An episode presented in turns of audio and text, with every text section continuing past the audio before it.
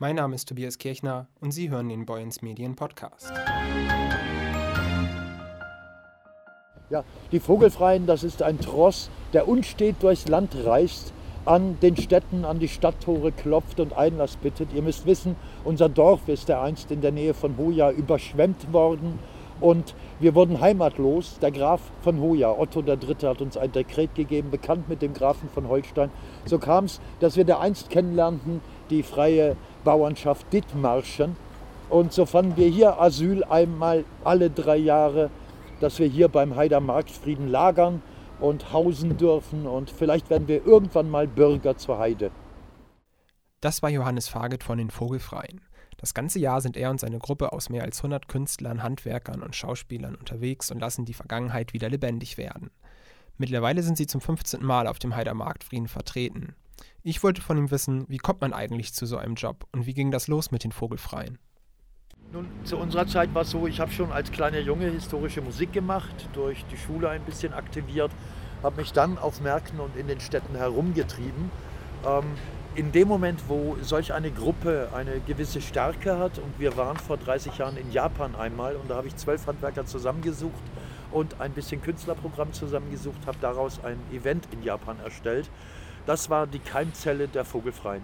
In dem Moment, wo man dann sich auf den Märkten bewegt und zeigt, es gibt eine Art von alternativer Lebenskultur, die aber doch für Überleben sorgt, dann wächst dieser Tross. Nun ist der Heider Marktfrieden nicht das einzige Mittelalterfest, auf dem Johannes Faget und seine Gruppe ihr Lager ausschlagen. Im Kalender der Vogelfreien sei die Veranstaltung trotzdem immer wieder etwas Besonderes. Im Vergleich mit anderen Festen, die wir bereisen, und wir bereisen nicht nur in Deutschland die Feste und in Norddeutschland, wir sind auch öfters in Süddeutschland, wo diese Tradition schon viel länger gewachsen ist, ist Heide eine bahnbrechende Veranstaltung in Gesamtdeutschland. Zum einen, weil die opulente Größe des Marktplatzes das hergibt, dass man hier so viel aufbaut. Das habe ich kaum wo erlebt, außer wir gucken über die Grenzen hinweg. Wir sind auch viel in Europa unterwegs. Da gibt es Feste, die durchaus diese Größenordnung erreichen. Nicht umsonst, Heide hat den größten Marktplatz Deutschlands. Dann kann man auch den größten, das größte historische Fest in Deutschland hier aufstellen. Und das hat Heide fantastisch umgesetzt. Identitätsstiftend dabei ist auch die Ebene, dass zum einen ganz viele Heider Bürger sich hier präsentieren und mitmachen, ob im Festumzug, ob beim Freilichtspiel oder als Aussteller. Und zum anderen aber auch dieses Theaterstück ganz klar die Dithmarscher Geschichte widerspiegelt. Das ist das Besondere an Heide und ich meine auch deswegen hat Heide über die Jahrzehnte immer noch diesen großen Erfolg, den es hat. In 30 Jahren hat Johannes Faget viel erlebt auf den Mittelaltermärkten und dabei eine Veränderung der Branche mitbekommen. Mittlerweile gibt es in vielen Orten verschiedene historische Veranstaltungen. Auch bei den Vogelfreien kommen die Entwicklungen der modernen Welt an. Die letzten zehn Jahre entstand ein Wettbewerb im Mittelalter in Gänsebeinchen, wobei nicht immer so differenziert ist, ist Mittelalter Steampunk, ist es Fantasy, ist es was auch immer. Ähm, aber wir sind immer unserer Sache treu geblieben, dass wir sagen, wir wollen ein konkretes Mittelalter machen. Das heißt für uns Spätmittelalter.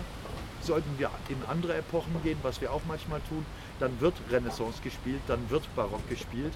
In Heide sind wir mit dem spätmittelalterlichen Thema dabei, nicht Hochmittelalter mit Minnesang, nicht Barock mit Puderdose und auch nicht Landsknechte, sondern sind ganz konkret in der Zeit der freien Dithmarscher Bauernschaft dabei und spielen diese Geschichte auch mit. 30 Jahre Mittelalter heißt auch 30 Jahre lang mit meinen Akteuren zusammenzuarbeiten. Wenn ich so durchgucke, wir werden langsam demografisch auch älter. Wir haben etliche, die haben jetzt die 60 überschritten.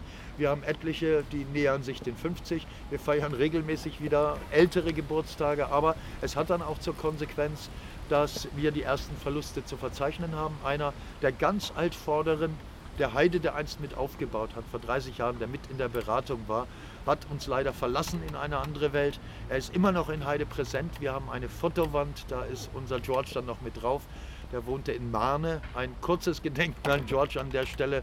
Und bei uns selber, wir suchen jetzt gerade auch wieder Nachwuchs. Wir merken, die neue Generation äh, vor, vor einer Generation ist eher so aufgestellt, dass sie sagen, BWL studieren, viel Geld verdienen, wenig arbeiten.